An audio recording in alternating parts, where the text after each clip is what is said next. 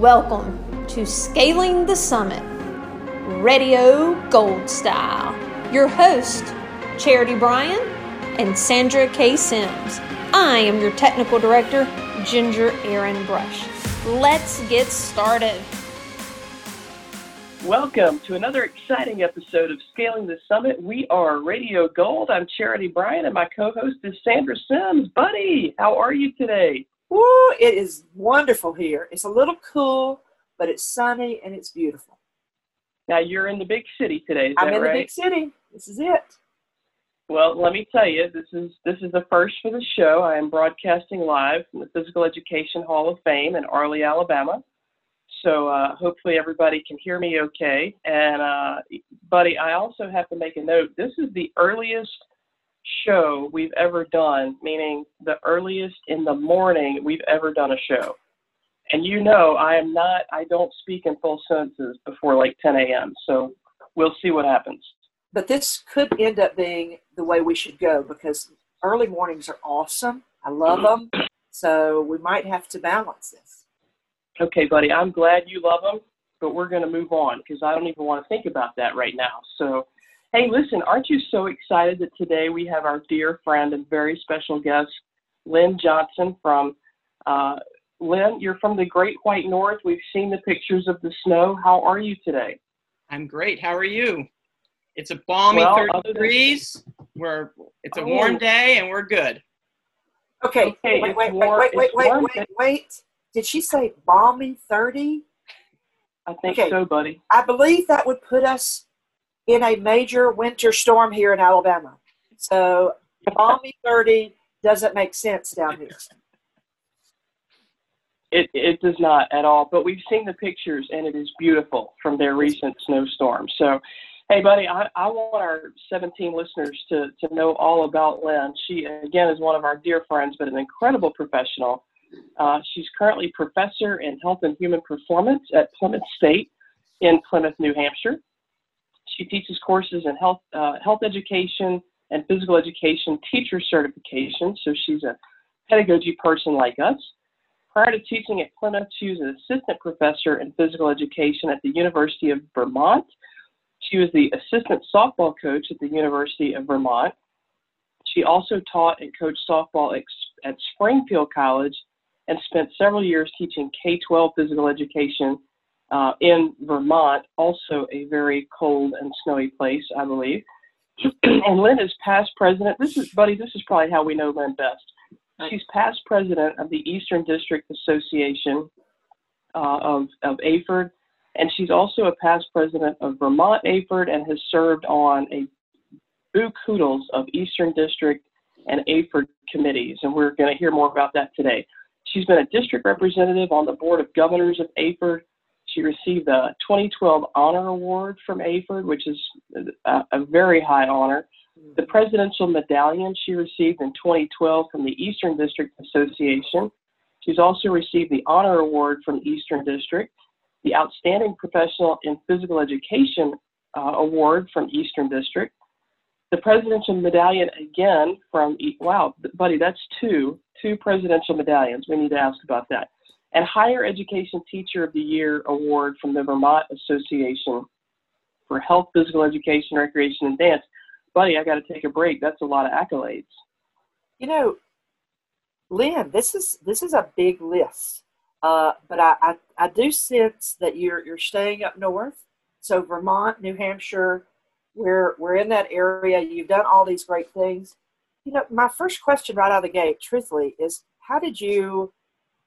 Well, I'm assuming you were born and raised in the North, but how did you also get involved with so many of your professional organizations?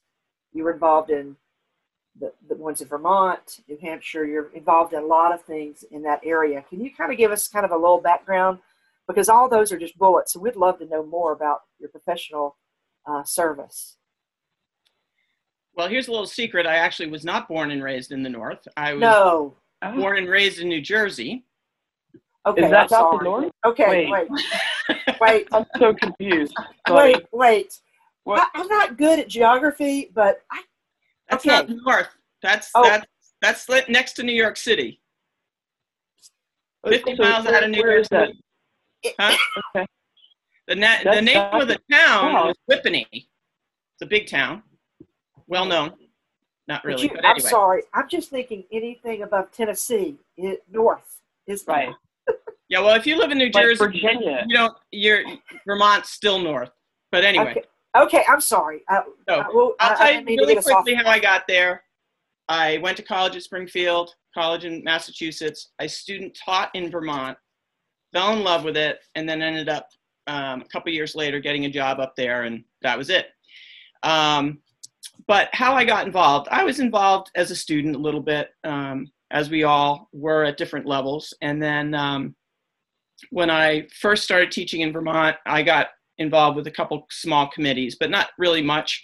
Then I went and taught at Springfield College. And when I came back, a very dear friend of mine who was a president of Vermont at the time, we were taking a class together, and his name is Mike Interlandi. I don't know if any of you remember him, but great guy. He said, hey, we need someone to serve as the VP for PE on the state board. And I'm like, sure, whatever. That sounds great. So within a month, I was running for president of, because they didn't have anybody to run for president-elect of Vermont. And then I went from being a VP for about a month to, hey, you want to run for president? So I did, and that's sort of the story. But as you know, back then, which was in the 90s, the districts were really, really active. And we had, in Eastern District, we had different committees, councils of convention and council of service.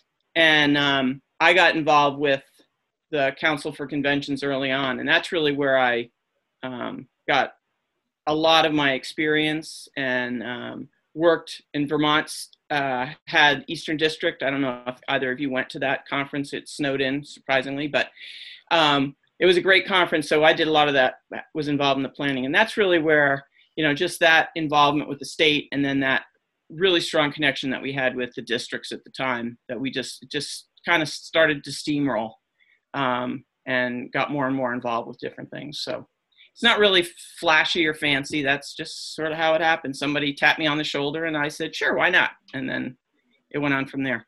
So, but you know, Lynn, we're finding out through a lot of the interviews is that this is what's kind of been a pattern, is that there's been somebody that has tapped somebody on the shoulder. Somebody just said, hey, what do you think? You know, why won't you try this? You know, like for me, I was just a physical education teacher. Somebody just said, hey, why don't you come be secretary at AFERD? So it's that little, I don't know, push, encouragement. But I will say, there is a little flash in this thing when you say you were VP for physical education like a month, and then they said that she's got to go. She's got to get up to the top. She's got to be our leader. I think that says a lot. So I don't just see a flash. I see, you know, sirens going off. That's pretty impressive. Buddy, I would call that a meteoric rise to the top. Did you? I mean, you know, right? Yeah. And hey, I think, you know, buddy, like you were saying, we've got a couple of themes going on this show, whether our guests mean for it to be a theme or not. But, you know, number one is moms, right? So we're big on moms here.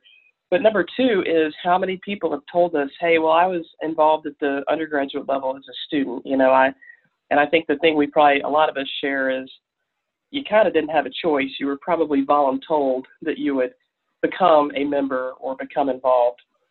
But I really think that's where so many of us kind of got our start. Mm-hmm. So, you know, Lynn, that's really cool. And I know it only took you 30 days to get to the top of Vermont AFERD. I'm not the least bit surprised. But would you tell us a little bit about how that sort of experience led you then to Eastern District and ultimately the Board of Governors at AFERD, which I think, you know, like we were saying earlier, is probably where we got to know you the best, was during those years. Well, as I was saying, we had, the Eastern District had these councils, and every state had two representatives to each, or one representative to each of the councils. So after my term as president was done, and during that time, you know, we were delegates to the Rep Assembly at AFERD as president, at least in our state we were. And then, after I ended my presidency, I volunteered to be the rep to the Eastern District Board councils. So I got involved with that, and you know, as you well know, the connections we made through the districts are lifelong, and you know, so the number of people that we saw year after year in those councils, and just the connections that we made was, I think it was life-altering and professionally altering for me. There's no question about that. I've always said that I don't think I would have ended up in higher ed had it not been for my involvement in the district, because I think it helped me grow professionally in so many different ways, gave me more confidence, and made me think about different things that I could do. So I have always said that I'd probably still be, and it wouldn't have been a bad place.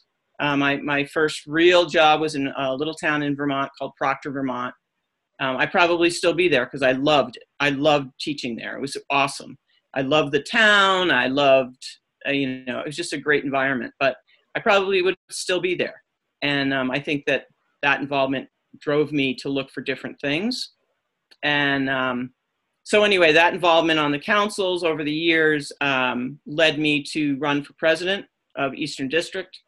And then after that, I made the decision to run for the Board of Governors. Well, not run for the, yeah, run for the Board of Governors, which was elected by the districts at that time. And then it transitioned to Board of Director, but I didn't ever run, you know, the national route for that. That was just a transition. So, and as you well know, those were very interesting times. While I was president of Eastern District and was on the Board of Governors. So, you know, those are things that helped me grow too in ways that I may or may not have chosen to, but they were eye-opening times. And, you know, but regardless of all the things that went on, I don't think I'd trade it because I developed rich friendships that, you know, and I'm looking at two of you right now that, you know, I would never have had that friendship or those connections with so many people across the country. Mostly, you know, Southern District and Eastern District were so close that, you know, just having those kind of professional friendships and relationships is, you know, I couldn't ask for anything better to have come out of that. The organizational piece that happened, that maybe I would have asked for something different, but the friendships and the connections are really, really valuable to me. You know, I'd love to have a follow-up question on this Vermont. So I'm interested. You said Proctor. So tell me, do you mind sharing a little bit of a window about Proctor, Vermont, and tell us what you were teaching there? What was exciting about, because you said you were there and then the path took you on to other things. So tell me what you were teaching in Vermont real quick, and just kind of, I'm interested in that because honestly, some of us do get captured in a place and it takes something, I don't know, either someone or something that kind of pushes us out of a very good, comfortable, wonderful setting. So I'd love to hear more about that. All right. So Proctor, Vermont is in central Vermont. It's about maybe 15 miles from Killington. If you know that ski area, it's one of the bigger ski areas in the country. Okay. Anyway, it's in central Vermont. It's a little tiny town. It's a marble town. So in Vermont, there's a lot of marble quarries. So town of Proctor has marble sidewalks, marble high school, marble bridge. Yeah, but you don't want to run in the winter on the marble sidewalks. I'm going to do that right now. And I was there for 6 years. It was wonderful. I taught K-12 PE. Oh, wow. In two schools. So Monday, I don't know. We alternated. There was another guy there. So like Monday, Wednesday, I'd be at the elementary. Tuesday, Thursday, I'd be at the high school. And Friday, we'd both be at the high school. And then I coached primarily field hockey and softball. And it was great. It was a great little life. And then I was taking grad courses and decided that I was going to get my master's. And I was taking a lot of courses at Castleton Now it's Castleton University, but back then it was Castleton State. It's a little school not far from Proctor, actually. And I had an opportunity to go to Springfield for a semester and finish up my master's there. So I made that decision. I got an assistantship. I got a sabbatical from my school. And I went, and then once I completed that semester, the current coach of softball at Springfield decided to retire. So that job opened. Wow. And I made the decision to apply for that job and got it, and then paid back my sabbatical, which was fun. Because, you know, as you know, and sabbaticals are odd in a high school setting, but they had Proctor had a fund. The person that the town was named after had put aside a fund for educators, so you could tap into that fund. Anyway, I paid back the sabbatical, and I started teaching and coaching in Springfield. And that's really that was that nudge. Right. It probably would not have made that decision had that job not opened. Right. Because I hadn't really thought about teaching at higher ed. And then I taught there for a number of years, and then, well, actually not a number. I taught there for 4 years, and I really loved teaching there, loved it. But I didn't like living there at all. And the real nudge that got me back to Vermont was an unfortunate incident occurred with a student that he was murdered in downtown Springfield, and he was our number one student. And it was something that made me I didn't want to live there anymore. It was that kind of thing. And I was going to Vermont every weekend. Every time I had a chance, I was going back up to Vermont. So I made the decision that even though professionally I loved what I was doing, I just personally didn't like living there anymore. So moved back to Vermont, taught in the public schools for another maybe 6 years, and then made the decision to get my doctorate up at UVM. And then I ended up getting a job there, coaching there a little bit, and then eventually ended up coming over to, 15 years ago, came to Plymouth. So that's my story. Oh, I love it. See, that was nice, because it was a nice way to show all the bullets that Charity said at the very beginning. It kind of connected all the dots. So thank you for that. And there's something about us starting in public school and coaching, and coaching at. And I'll be honest with you, those are pieces that I really still miss. The coaching, there's a part I don't miss washing the uniforms or driving the bus. But, there's something about that coaching in that high school setting that's special. So I appreciate that. I appreciate your journey that you've taken to where you are today. All right, what we're going to do is buddy. Oh, go. Can I jump in? Can I jump in and go off script real quick? Because now I want to ask Lynn. So, Lynn, most of our guests, if not all, we kind of have sort of a similar path maybe to where we were, but I think for most of us, it started with being an athlete in our youth, right? Being a young person involved in sports and athletics. And, I don't know if you knew this, but Sandra early on was into, buddy, was it tap? I think you did tap. I think that's kind of funny. Lynn, she always has to bring up something. I'm just trying to describe your athletic journey from tap to volleyball All-American. And there's obviously a huge gap between those two things. But so Lynn, will you tell us a little bit about, I assume you were an athlete as a kid. I think you played softball. So, how did that love of athletics, I'm sure it took you to coaching and made it attractive, but what did you play as a kid or in high school? And, did that love of athletics kind of take you into your career? Is that how you got into it? Well, I think, well, I'm going to start with the fact that I'm a pre-Title IX baby. So, I didn't have the opportunities that many folks did. But yes, I played sports from the time I can remember. Like that was all I wanted to do. And softball really was my first love, even as a little kid. I don't know how it evolved, but it did.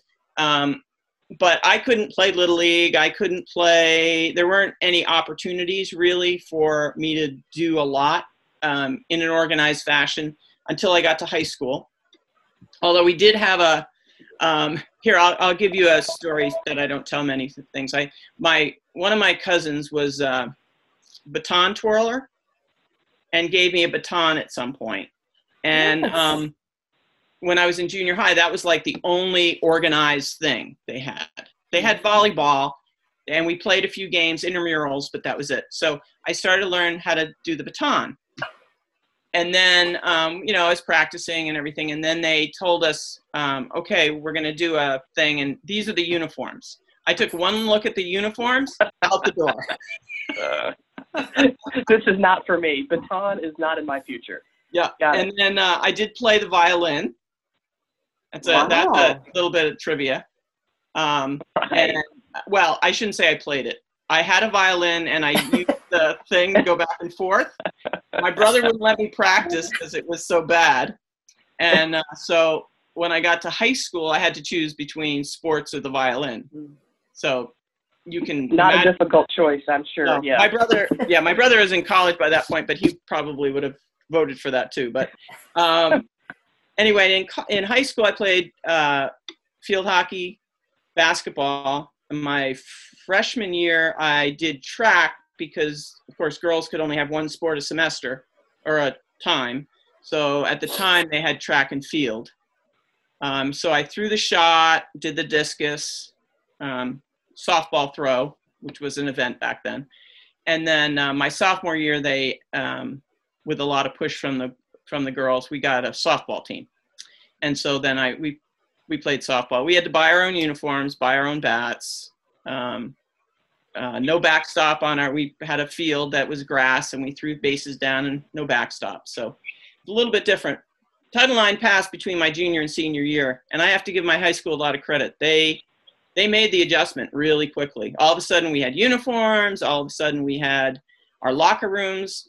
The year after I graduated, they upgraded all the locker rooms. You know, they put a training room in the girls' locker room because the boys' locker room had one. And then we also went from single gender PE classes to co-ed PE classes my senior year. Never had more fun because I could actually play. But anyway, so yes, I played all those sports. And then I played softball in college. So, and had amazing experiences. We went to Holland. We went to the world, softball world, college championship. What's that called? Not the World Series? The World Series, yeah. But it was before NCAA, so it was the AIAW World Series, which meant that there were no divisions. That's right. So we ended up, my senior year, going. We played some school in Texas that was like 65-2. And we were 20 and I don't know. We may have played 20 games. So we were out in 2, and we couldn't get home because there was tornado warnings the whole time. So we couldn't get a flight home. So we ended up out in Omaha for about a week. We got home just in time to graduate.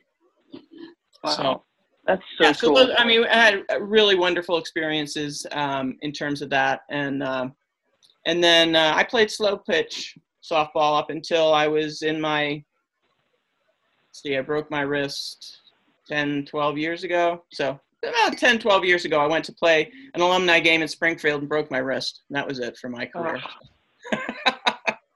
You know, this is it's amazing to me when we do these podcasts. We think we know people, and we always catch gems like the baton twirling. I don't know that I would have ever known. Yeah, but you got to keep that. I mean, I know the 7 people that watch this will hear it, but well, it's kind of like tap dance. I mean, it's kind of like my friend likes to talk about my tap dance. But honestly, you know, those are the great nuggets that we get to get out of. Besides just seeing everybody hearing you again, but you know, the question I want to go to is really it's about the past, but it's interesting that you brought up. Because I want to ask you a question about how you feel like the profession has during your career. What have you seen in the changes? But just in athletics, we've already seen so much. Because I played AIAW, and we've talked about this on other podcasts. But I hope that the young ladies today realize just how much things have changed, and I hope that they can relish the history. and all the people who worked so hard to get Title IX passed. And even though we're well into this thing, and things should be much better than they are, but there are great things that are happening. But I will tell you, I loved AIAW because my little small college could go up against any large college, and we would be side by side and we'd be able to play. And that's not heard of anymore. Anyway, those are the great things. But I'm going to go ahead and move to this past question. So what do you think, even though I know athletics has changed, what about a profession? And if you want to include athletics, you can. But I was really just, what changes have you noticed during this career span that you've had about our profession? And what changes have you seen, positive or negative or both? It doesn't matter. But what have you seen occur and where we are today? Well, to be honest with you, in the K-12 world, I haven't seen enough, to be honest with you. Correct. You know, I was thinking about this a little bit, and I was going to go back and look at the titles of my presentations over the years. And I've been doing presentations on assessment for probably close to 25 years, if not longer. And I swear I could take a presentation I did 25 years ago and do it today, and it still would have relevance for some people. And that, to me, that's sad to me. I mean, I get very frustrated because people are still in a place where we were 25 years ago. And when we all know, especially those of us in pedagogy, we know they were taught differently. You know, we know that they were taught about standards and assessments and the importance of having a progressive lesson that actually teaches concepts and skills and behaviors.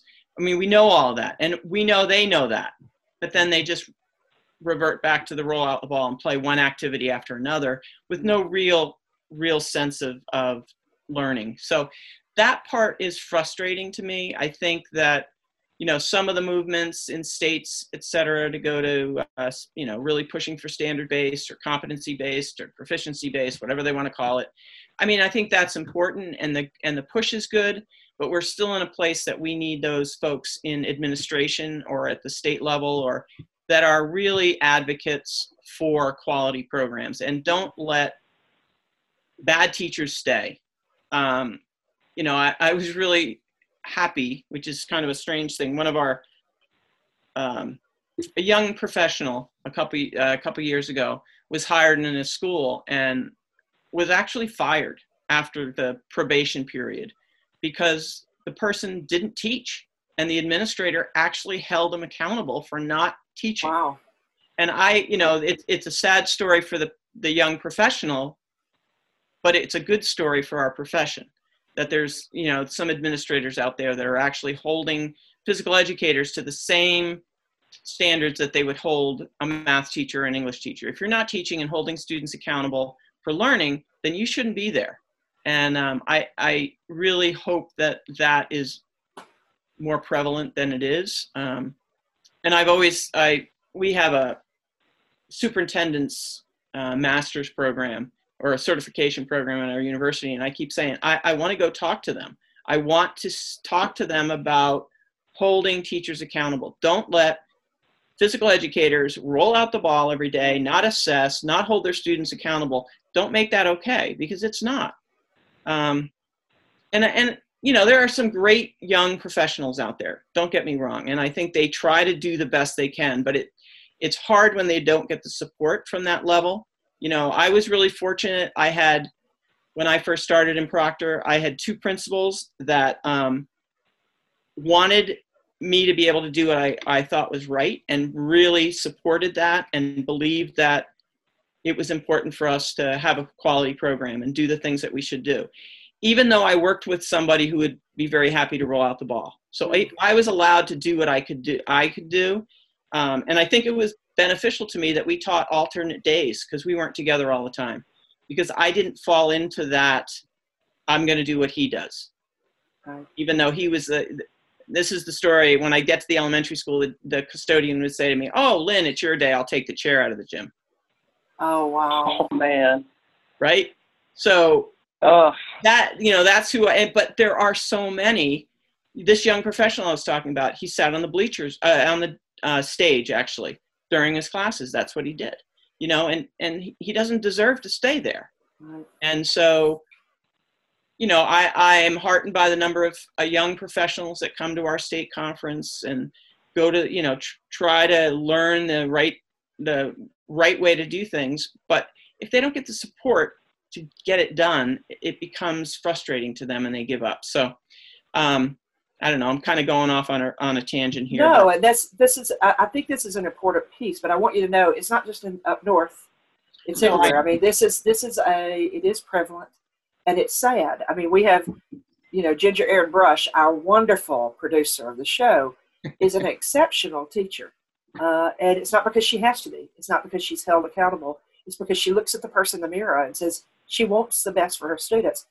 And I think that somewhere it's like, you know, we get kids, and I know we've graduated students, but I'm going, all right, you do know better. You know better. But it's not like, and maybe the administrators are not being supportive, but I almost think their pattern of what they learned and they saw before trumps anything. It almost like it puts anything over, it covers up everything that we covered in the 3 or 4 years that they're here at undergrad. So anyway. No, that's what the research shows. They're going to revert back to how they were pattern. Yep. Well, I appreciate that, but thank you for that. And I really wish, honestly, I do have hope that we're going to be able to do something about that. So, but I do think that it is an issue that we've seen and pattern across the country. And Lynn, I know our 22 listeners completely agree with and support the need to, have programs that are better and that are accountable. And we certainly all agree on that. So shifting gears just a little bit, you know, it's been a tough year for everybody, really. And I think it's been a tough year regardless of what, you know, profession you're in or where you're even geographically located. But could you tell us a little bit about how the schools in Vermont have been handling the COVID-19 protocols, or specifically, you know, including your university? I mean, I know we're kind of in a, you know, half the students come on Monday and half the students come on Wednesday to class, and we're having to do virtual on those days where you're not coming to class. So what's it been like for you guys in Vermont? Well, I'm going to shift gears to New Hampshire, and then we'll... Sorry. Hey, remember when we said we were bad at geography? Like, if you get above Virginia, we're just confused. So it's just I'm sorry. Here's a funny story though. Going back to that, when I used to play slow pitch softball, we travel all over the country, including, you know, Alabama and Georgia and all over the place. And we were out somewhere, and we were from Vermont. I was teaching and playing in Vermont, and somebody came up to us and say, "So what state is that in?" I think we're not that bad. I hope we're not that bad, but and I get it. I do. Somebody was trying to make a phone call to Vermont, and it was on the phone with an operator, and the operator said, you know, she said, "Well, where's Vermont?" And the woman's like, "It's in New England." Oh, it's an international call then. That's great. So anyway, I'm not alone. Yeah, anyway, sorry about that. Okay, so let me talk about the... I'm writing that down. Yeah, okay. Sure. Let me talk about the university first, and then I'll go to the schools. So Plymouth State, we are part of the USNH, which is the University System of New Hampshire, and there's 4 universities a part of that. University of New Hampshire, Keene State University, Plymouth, and then a Granite State College, which is mostly online. But we were there, the Board of Trustees wanted us to be somewhat similar, but it depended on the case load that occurred within our state. So we made the decision to go face-to-face because our students are mostly, they really wanted face-to-face. It was, worked with the students, but then they also, we got some COVID money that they outfitted almost 70% of our classrooms with Zoom capability. So they're great little systems. We have TV in the back, mics, so, and it's all embedded, so you don't really have to do anything. The video is already in, there. Everything can be recorded. You can interact with the students who are not there and the students that are there, so it's purely interactive. And then they reduce the capacity for all the classrooms to about 50%. So if you had a class that was larger than, and most of our classrooms are small, so we had ended up with maybe 4 whole classrooms in the whole university that could take more than 20 students. So wow. Every classroom, every class basically, even if they were not online, became a hybrid. So some, you know, some kids would be on Zoom, some kids would be face-to-face. Teachers in the beginning would flip-flop, like Tuesday you're in the classroom or you're on Zoom, and then Thursday you flip. But what was happening as the semester went on is the kids were recognizing if they could just roll out of bed and turn on the Zoom, it was much easier than having to walk actually across campus to go to class. So that didn't work out as quite as well as people had planned. In my case, I was pretty fortunate because I taught 2 activity classes. So pure face-to-face, masked. We had a mask mandate. Everybody had to be masked 6 feet apart. We had developed, I was a part of the opening task force that worked all summer, and we developed protocols for in-classroom masking, distancing, cleaning, all of that. And then for the, specifically for activity courses. So, you know, we wiped every piece of equipment down in between every class. I actually bought pennies that were two-sided that I signed out to the kids, because in the past I would take them home and wash them, but I didn't want to do that. So they had those, they had to wear masks. We did a lot of different things to keep us physically distanced. We had to have seating charts. Kids had to sit in assigned seats. We had our own contact tracing group on campus. We tested every week. So we had really strict protocols. I will say we also had the advantage. Our president at the university, his name is Don Burks, brother of Deborah Birx. That's a good person to have as a president. So Everything that we did, he checked with her in terms of protocols. So we had pretty good information about whether we were on the right track or not. So we had the university, our university rented a hotel, entire hotel for the semester.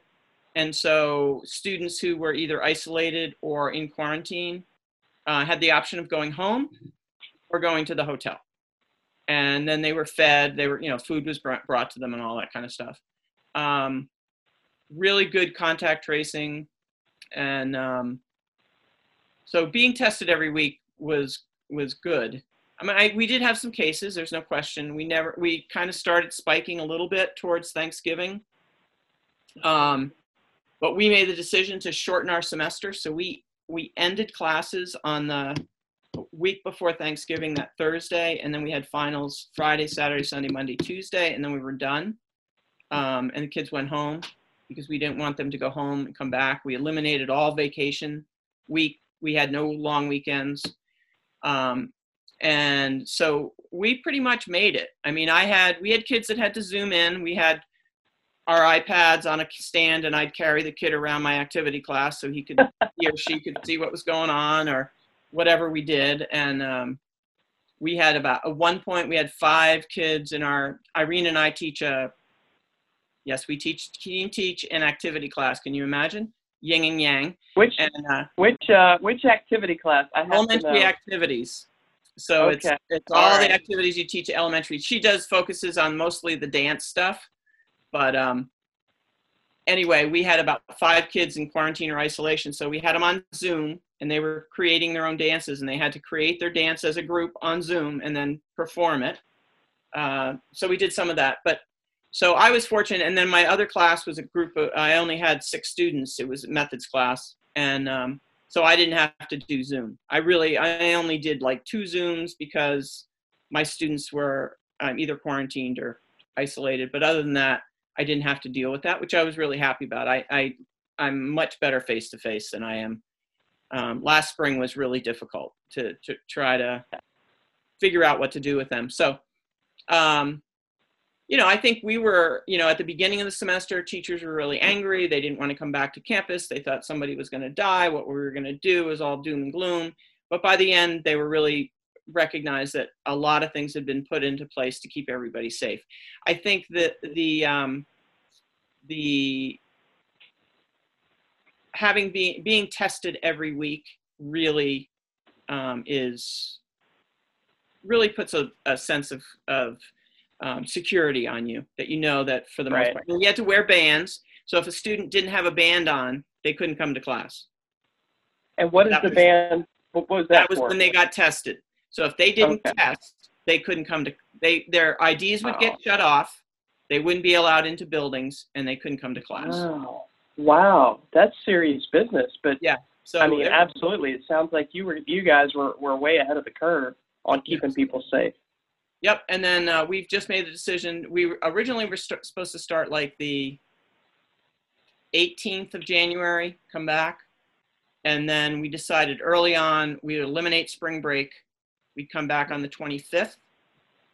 We just made the decision we're going to postpone to the 1st of February and just take 1 week out, condense the semester, sort of like what we did, but the spring is longer than the fall anyway, so it's not a big deal. So we just made that decision. So that's what we did at our university. UNH had a lot more cases than we did. They're down southern part of the state, right next to Massachusetts. So there's a lot of, you know, back and forth between cities, which made a difference. Most of our cases that we had related to students either going home, bringing it back, or somebody coming to visit, and most of the cases were off campus. So that's really important. You know, it's funny when you think about it, and of course the condensed semester was really the only kind of, I think, right approach. But man, you take out all those little holidays we get, and you get to Thanksgiving and Christmas, and you're like, man, I am beat. You know, because we had the same schedule, and you're kind of looking back going, man, we hadn't had a break at all. Right. You know, and nothing to kind of look forward to or say, okay, I'm going to catch my breath here. But yeah, it sounds like you guys really have a great approach. We had Veterans Day off at the state. And then in the spring, we've identified 3 mental health days. Oh, very cool. And the students actually at the last, our last faculty meeting sent a resolution that they wanted faculty to not make assignments during those days and not have something due the day after, so students could actually take a break. And the faculty supported it like 100%. They were like, yeah, awesome. We all need that. So I think that's good. Now, as far as the public schools, New Hampshire's motto is live free or die. So basically, everybody does their own thing. Don't tread on me, right? Yeah, live free or die. And so every school district did a little bit different. Some did the alternating days. One school district had all their kids in school, but they assigned, I think it was pods of 10 kids. And so I would be assigned this pod of 10 kids, and I would stay with them all day long, but they would be online with their teachers doing their online classes while we were in this room. So kids were with, and I think they must've been pre-recorded or, you know, asynchronous online. And so every kid would be, you were kind of like a study hall monitor, and the teachers would work with these kids, but not really teach any specific class. You had to teach your classes beforehand.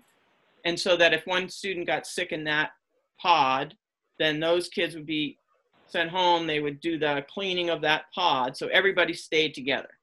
That's one school district. Other school districts did the, you know, some kids went on a Monday, Wednesday. Some kids went on Tuesday, Thursday. If somebody got sick, they shut it down, cleaned out the school, whatever. Most public schools did not do testing. And that was a big part with the teachers, really a concern. So there was a lot of different mechanisms that happened, and it all was local. It's very much local control. So every school made their own decision. we as a state, we have a Republican governor, and he resisted any kind of mask mandate until about maybe a wow. month ago. And now we have a state mask mandate. Although in Plymouth, the town of Plymouth did a mask mandate from the get-go because the university really pressed for that, because we had one on campus and we wanted it to be the same, because our students have to walk through the town to get to other parts of campus. So they had a mask mandate from the beginning, which I think was really good. So, you know, I think that, you know, public school parents who had kids in public schools that were our colleagues, like they're like, oh, I have to teach geography today to my kids, or I have to teach geometry, or I, you know, all of that, just like everywhere else. So, but you know, the New Hampshire was cases were pretty low. It's spiking just where everybody else is now. So. All right. Well, that is amazing. And truthfully, when we look at the past and the present, and we start looking at the future, you know, when we look at how our future professionals, that the students that are sitting in your methods classes, you know, never before had I ever talked about how to Lysol or disinfect equipment between classes. I mean, that was not on our syllabus for methods classes. And it's amazing that the changes that we saw in March and how we were caught really off guard.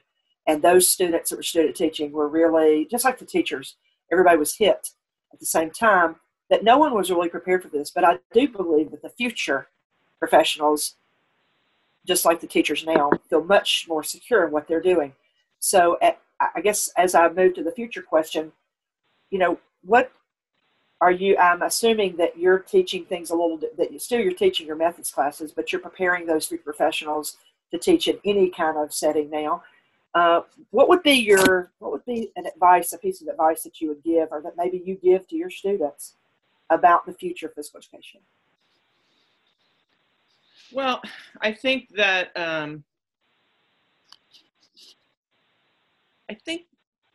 what we talk a lot about is that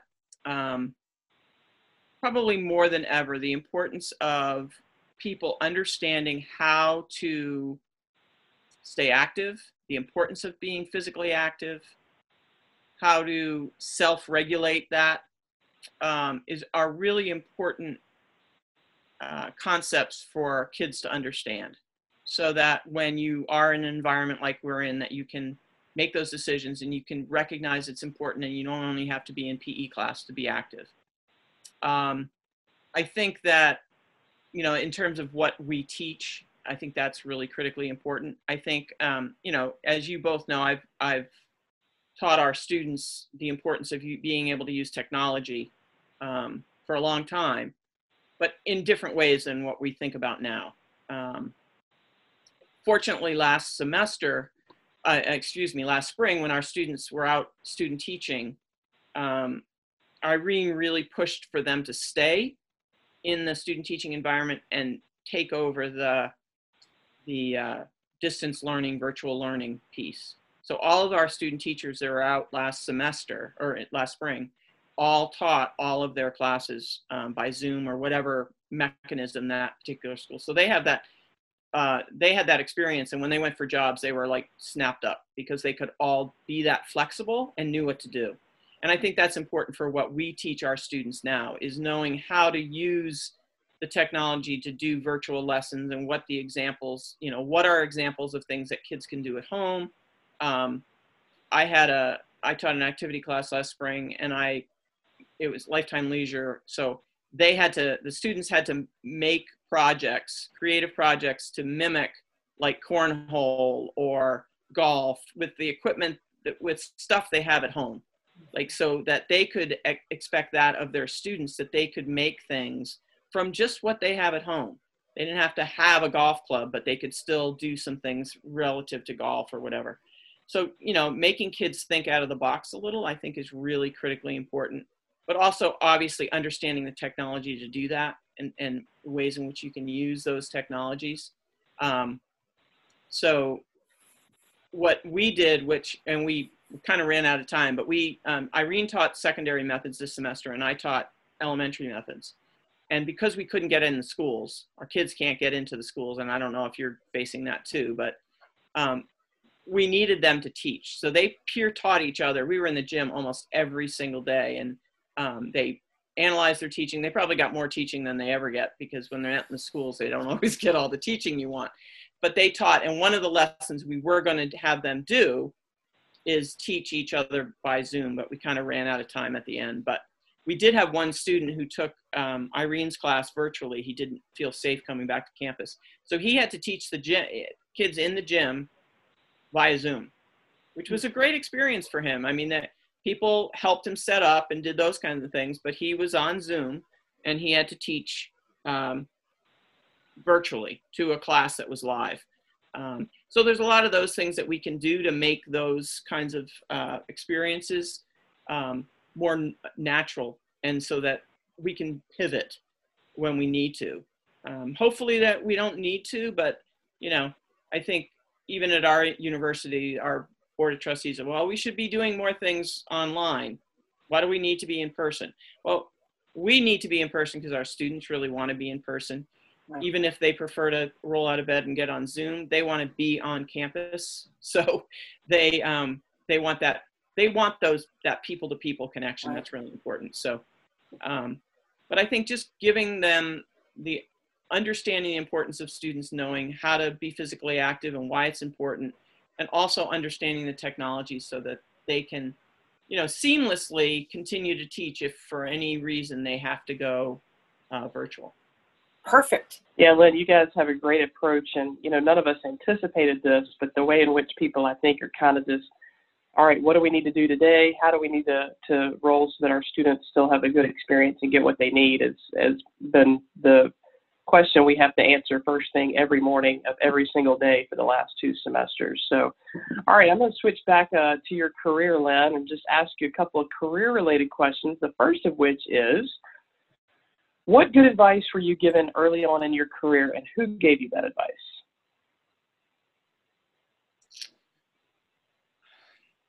That's a good question. I think I can't really think of any specific advice other than learning the importance of being a good professional and being professional in everything you do.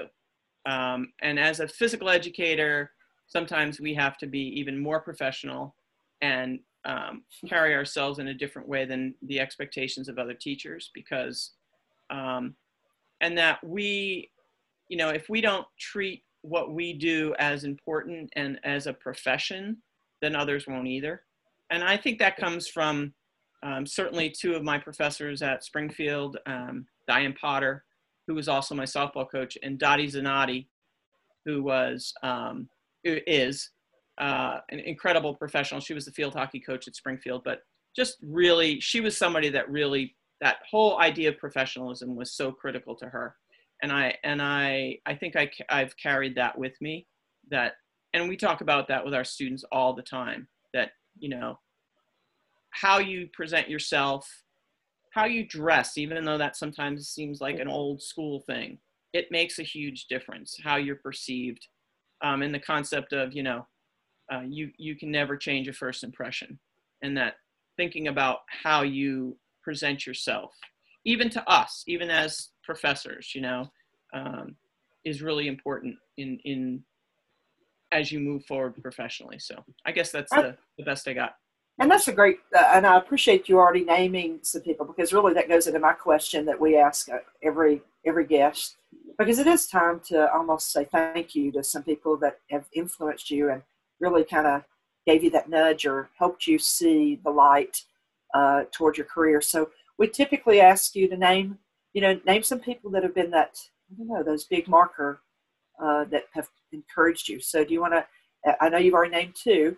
Is there anybody in your past that you want to name now as influencing you into this successful career you've had? Well, I think initially probably my high school PE teachers and coaches. I mean, I think those folks are really the people that get you going where you're going. one, her name is Nan Jordan, who was my field hockey coach and really somebody I think that kind of nudged me along this path. And then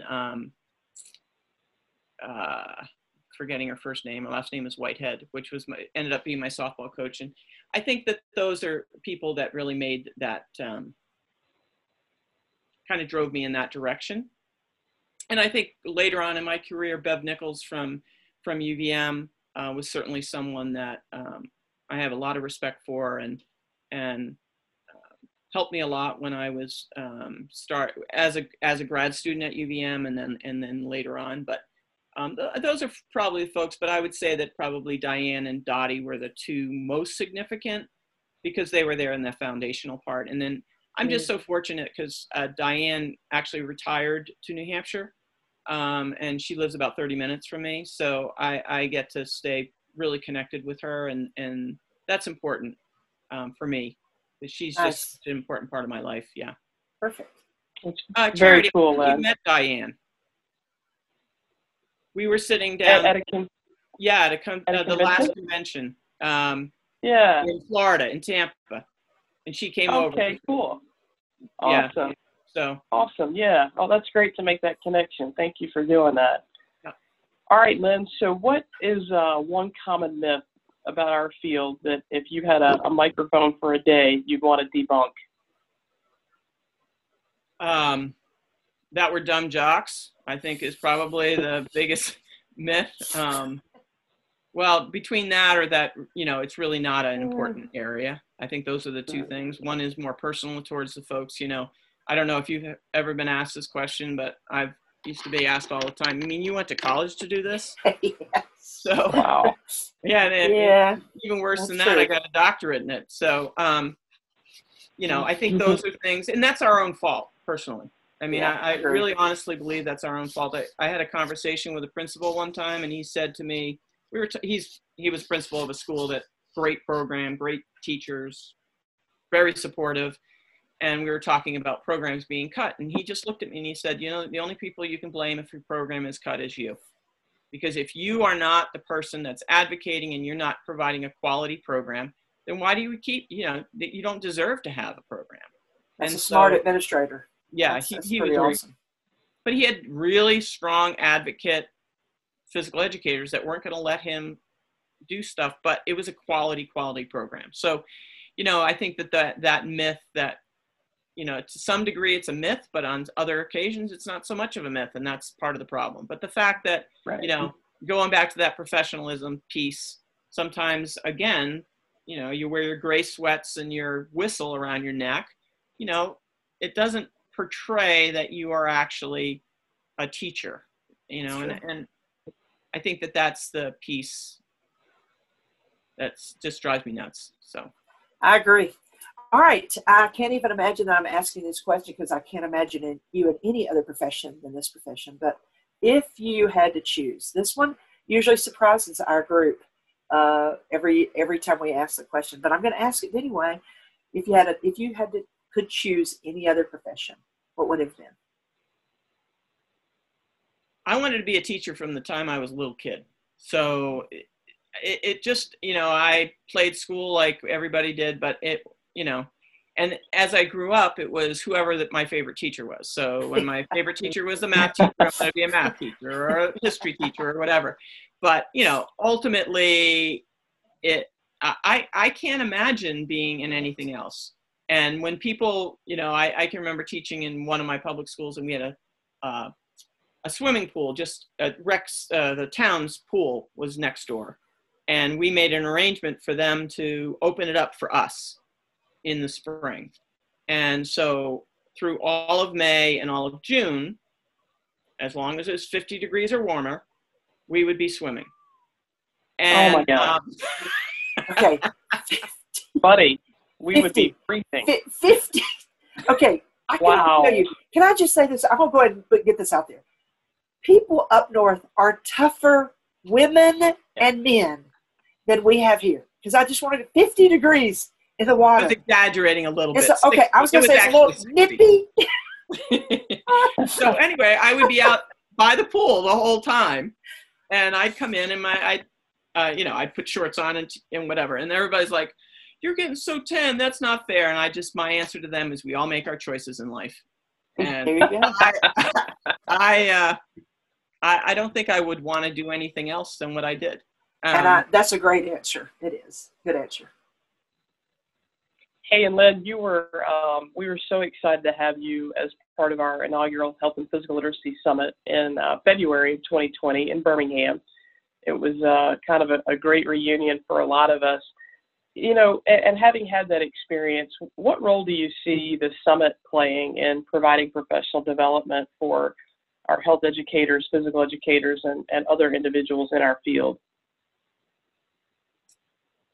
First, I want to tell you, thank goodness you had that conference, because I keep looking back to that and thinking about how this year has just been a year.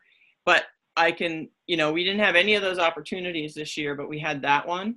And I think one of the roles that that played, because I think we talked about that a lot, it felt like our district conferences. It felt that personal connection. People knew each other. You had opportunities to see and talk to one another, which, you know, with the nationals has never been like that. But now we haven't had the district ones. And so it felt like an old-time district conference that, for me, is where, you know, I've already mentioned, like, that was so important in my development, that you make those personal connections. And I know the personal connections are being made by Twitter and all that stuff. But for me, and yeah, I'm on the older edge of the profession now, but for me, that person, you can't exchange that personal connection. It's just not the same. And it was really very uplifting and meant a lot to go to that, just because I could reconnect with so many people that, you know, there's a lot of people that don't go to the nationals anymore. So you don't see them. You might have seen them at district conferences, but they don't have them. So, you know, just that opportunity to make those connections at that level, that's different. There's not those opportunities at the national level anymore. So there's, you know, you don't make those connections the same way. So I think it serves a really important role.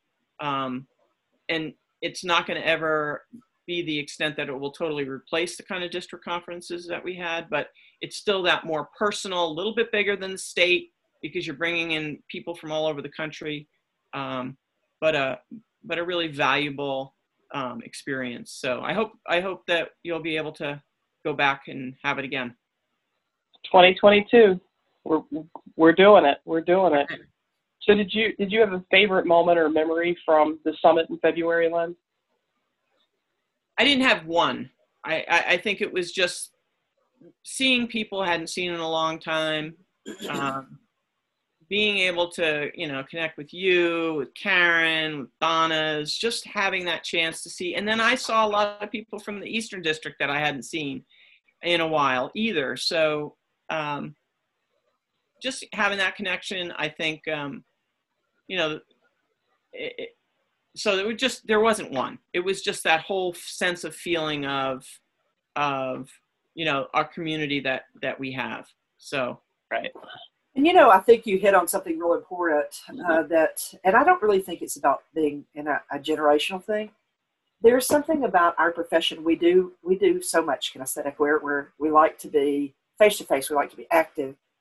We like to hang together. So I know over your career, you've had a chance to see some amazing conferences and workshops, but I'm interested. There has to be, we always try to ask, what are a favorite memory of something that's happened in the past? And almost always it's usually, in our case, something that happened after hours or something that, you know, something that's funny. It's, and those are, that to me is the bonding piece, is that we're family. I mean, we get to know people other than just walking in a room, hearing a session, which is very important, but it's the connections that I can't get in social media. I mean, I know social media does it for some, but I still need space. I need the face-to-face, but can you give us one special memory of anything that any conference you've ever attended, just something, some special moment that you remember that you want to share with people? that you can share on the air. Remember, yeah. we have a huge audience that we need to and keep she in went, mind. And she started at 17, and then she went to 22. So right now, during this show, we are growing, and probably there's already up to 30. So be cautious that you don't want these 30 people to know whatever this is. You know, I can't. I honestly can't. I was thinking about this, and I just think about, it's sort of this montage of stuff that comes on. Like I remember, you know, there were these things that Eastern District traditional things that we used to do back in the day. We used to have a taste of the states, but it was when you couldn't bring in food to you can't bring in food. So they would do it in our rooms. So we'd give a list of rooms, and then every state would have a room, whatever room that they were in, and they'd either push the bed aside or put something over the bed and have all the food on the bed. And you go from room to room and taste food, from crabs in Maryland to, whatever food you have, sugar on snow in Vermont, which is ice cream and maple syrup. And real sugar on snow is snow and maple syrup, but you have to make do with what you have. And we don't have snow. Yeah. Well, then you have to use ice cream. We have syrup. Okay. We love syrup. So those are those memories. And then eventually it got more fancy, and we were able to get a room and bring in food and did all these fancy things. But I think those initial kind of pop-up things that we had, and some traditions of and like you said, after hour stuff, that was a traditional thing within those things that just brought people together and in a different light, and just memories of that. So we're social. Awesome. We're social people. Yes, we need each other. We do. Yeah, we do. Definitely. All right, Lynn. So now we're moving to our rapid fire fun personal questions. Are you ready? We can try. All right. This is where the magic happens, where we always learn something we didn't know. Correct. Okay, Lynn, when you were a little kid, you've already answered this, but I'm wondering if there was ever a point as a little kid when you wanted to be something when you grew up that was not a teacher. That's a long time ago. I do have an answer for you. When I was a really little kid, I wanted to ride on the back of a garbage truck. I thought that was really cool. That would be on the back of a garbage truck. I thought that would have been really cool. That's a great answer. That was a good answer. Buddy, that might win this question. I think it might too. Yeah. All right. I've got another rapid fire. If you could live anywhere else, where would it be? Vermont. Okay. All right. Maybe, no surprise. Maybe my third choice, California. That's probably my.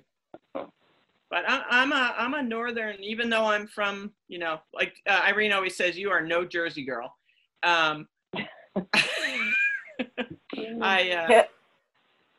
love Vermont. Good. I really do. All right. And it's interesting because it's right next to, but it's very different. Yes. Mm. All right, Lynn, what is the best advice you received from your mom or dad? My mom and dad were all about commitment.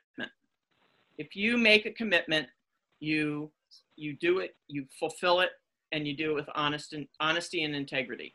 That was their thing.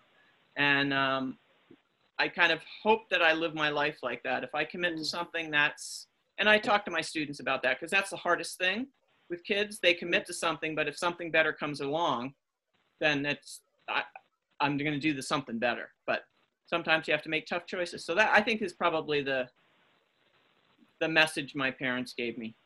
Good. Awesome. All right. Well, you showed us that you have been shoveling snow today. So that could be one of the things that you're doing to manage the craziness of COVID.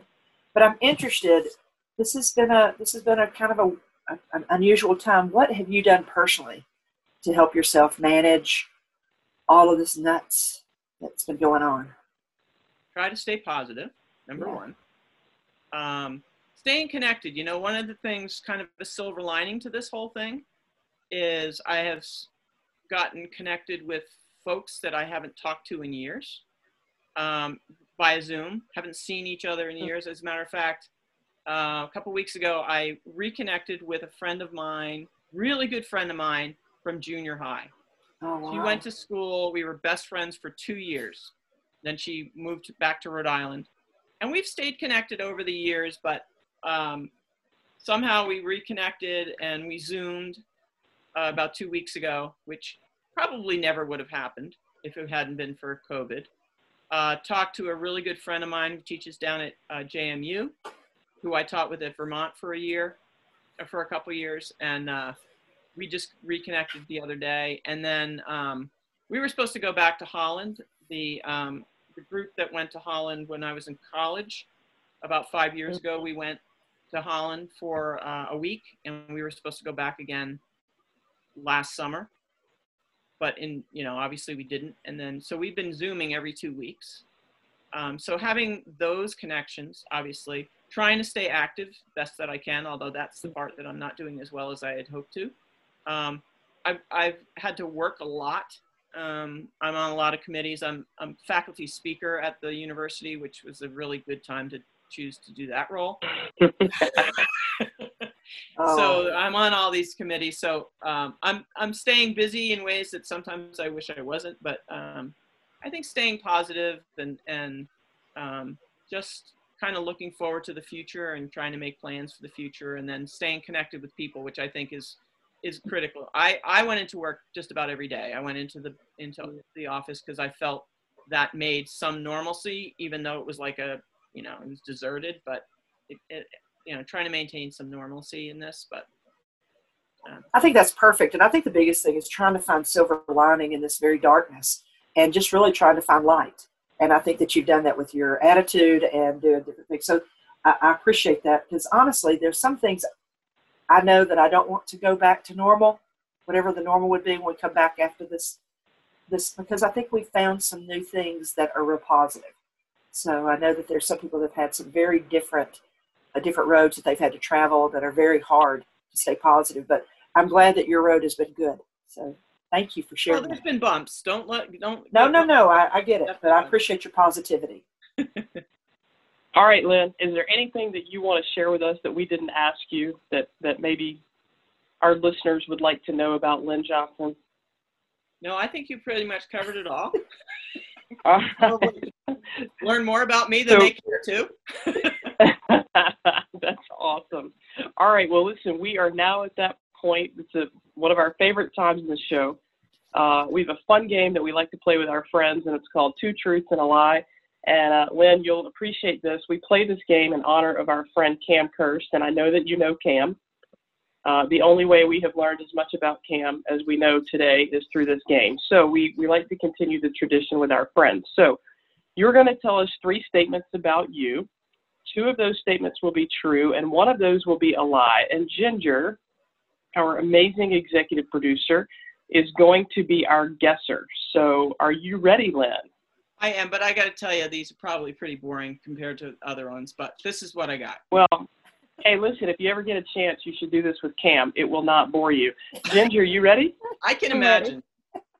All right, here we go. All right, go ahead, Lynn. All right, I was the first girl ever to receive a Booster Club athletic scholarship from my high school. Number one. Number two, I am a member of my high school's Athletic Hall of Fame. Number three, I was the second full-time softball coach ever hired in the history of Springfield College. Oh, Ginger, listen, I'm all about, this sounds tough, but I just want you to know, you can do it, Ginger. You can do it. Oh, goodness. I'm going to go with statement 2 and 3 are true, and your first statement is false. Remind us of that first statement, Lynn. That the first girl statement? Yes. That is true. Ah! Whoa! You got right, me then. I have a guess, so I want to know if I'm right. I think it's number 3. What was number 3? The second ever softball coach at that is true. Oh. We are you stumped game, up. Buddy. Way to go. Man, I picked number 2. Way to commit, buddy. Never been in any all day ever. I won. But I think that your Hall of Fame, now that might not be true today, right? No. But obviously when this goes live and your high school realizes who you are and the show that you've been on and who you've been interviewed by, I have no doubt that Hall of Fame invite is going to be in the mail immediately. Immediately. I'm sure it will be. But here's what we know about you. That this doesn't mean, if you go back to the very beginning of this call or this podcast, you'll remember all the honor awards, all the presidential medallions. You have more than done your worth. And plus, you're our friend. What an award is that? That is. Well, who needs anything else? Okay. That's the highest award. That is it. I mean, right? Yeah. That is. It is. And I do have to say, you know, the awards really don't matter. It's the friendships and it's all the other things that are the important piece in life. So. Absolutely. Well, Lynn, thank you for being with us today. And that brings us to the close of another exciting episode of Scaling the Summit Radio Goal. Buddy, I will see you and our 22 listeners in about a week. Take care, everybody. Just a reminder for our listeners, while we will not have the 2021 Health and Physical Literacy Summit, we will be back in person in Birmingham 2022. Stay tuned for conference dates and details. We can't wait to see you in person. Also, join us next week for Scaling the Summit Radio Gold as we talk with Cindy O'Brien, physical education teacher in the great state of Alabama. She talks with us about social emotional learning and the importance in creating relationships with students and parents. See you soon.